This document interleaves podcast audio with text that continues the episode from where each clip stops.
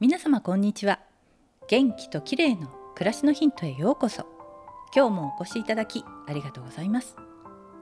昨日は顔のたるみと関係する側頭筋についてでしたが頭のマッサージ続きで今日は首こりの解消に効く風池と寛骨というツボをご紹介したいと思います。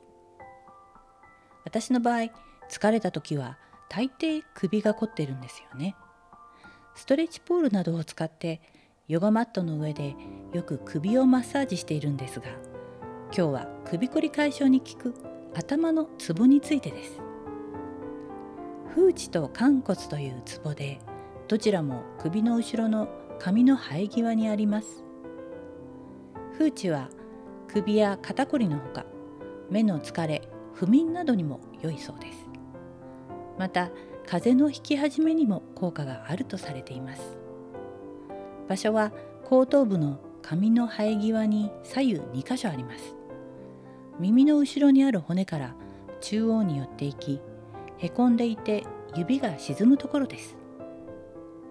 両手の中指を使って左右同時に優しくマッサージします。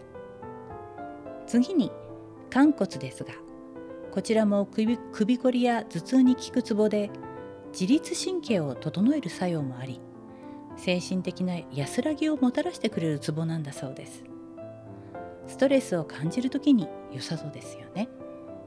場所は耳の後ろの出っ張った骨のすぐ後ろの際です。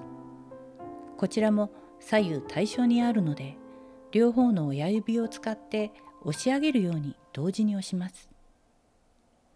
押すとちょっと痛いのは私だけでしょうか？寝る前に押すと安眠効果が得られぐっすり眠れるかもしれません。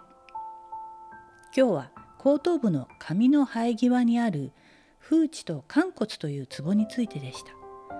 最後までお聞きいただきありがとうございます。またお会いしましょう。友吉ゆき子でした。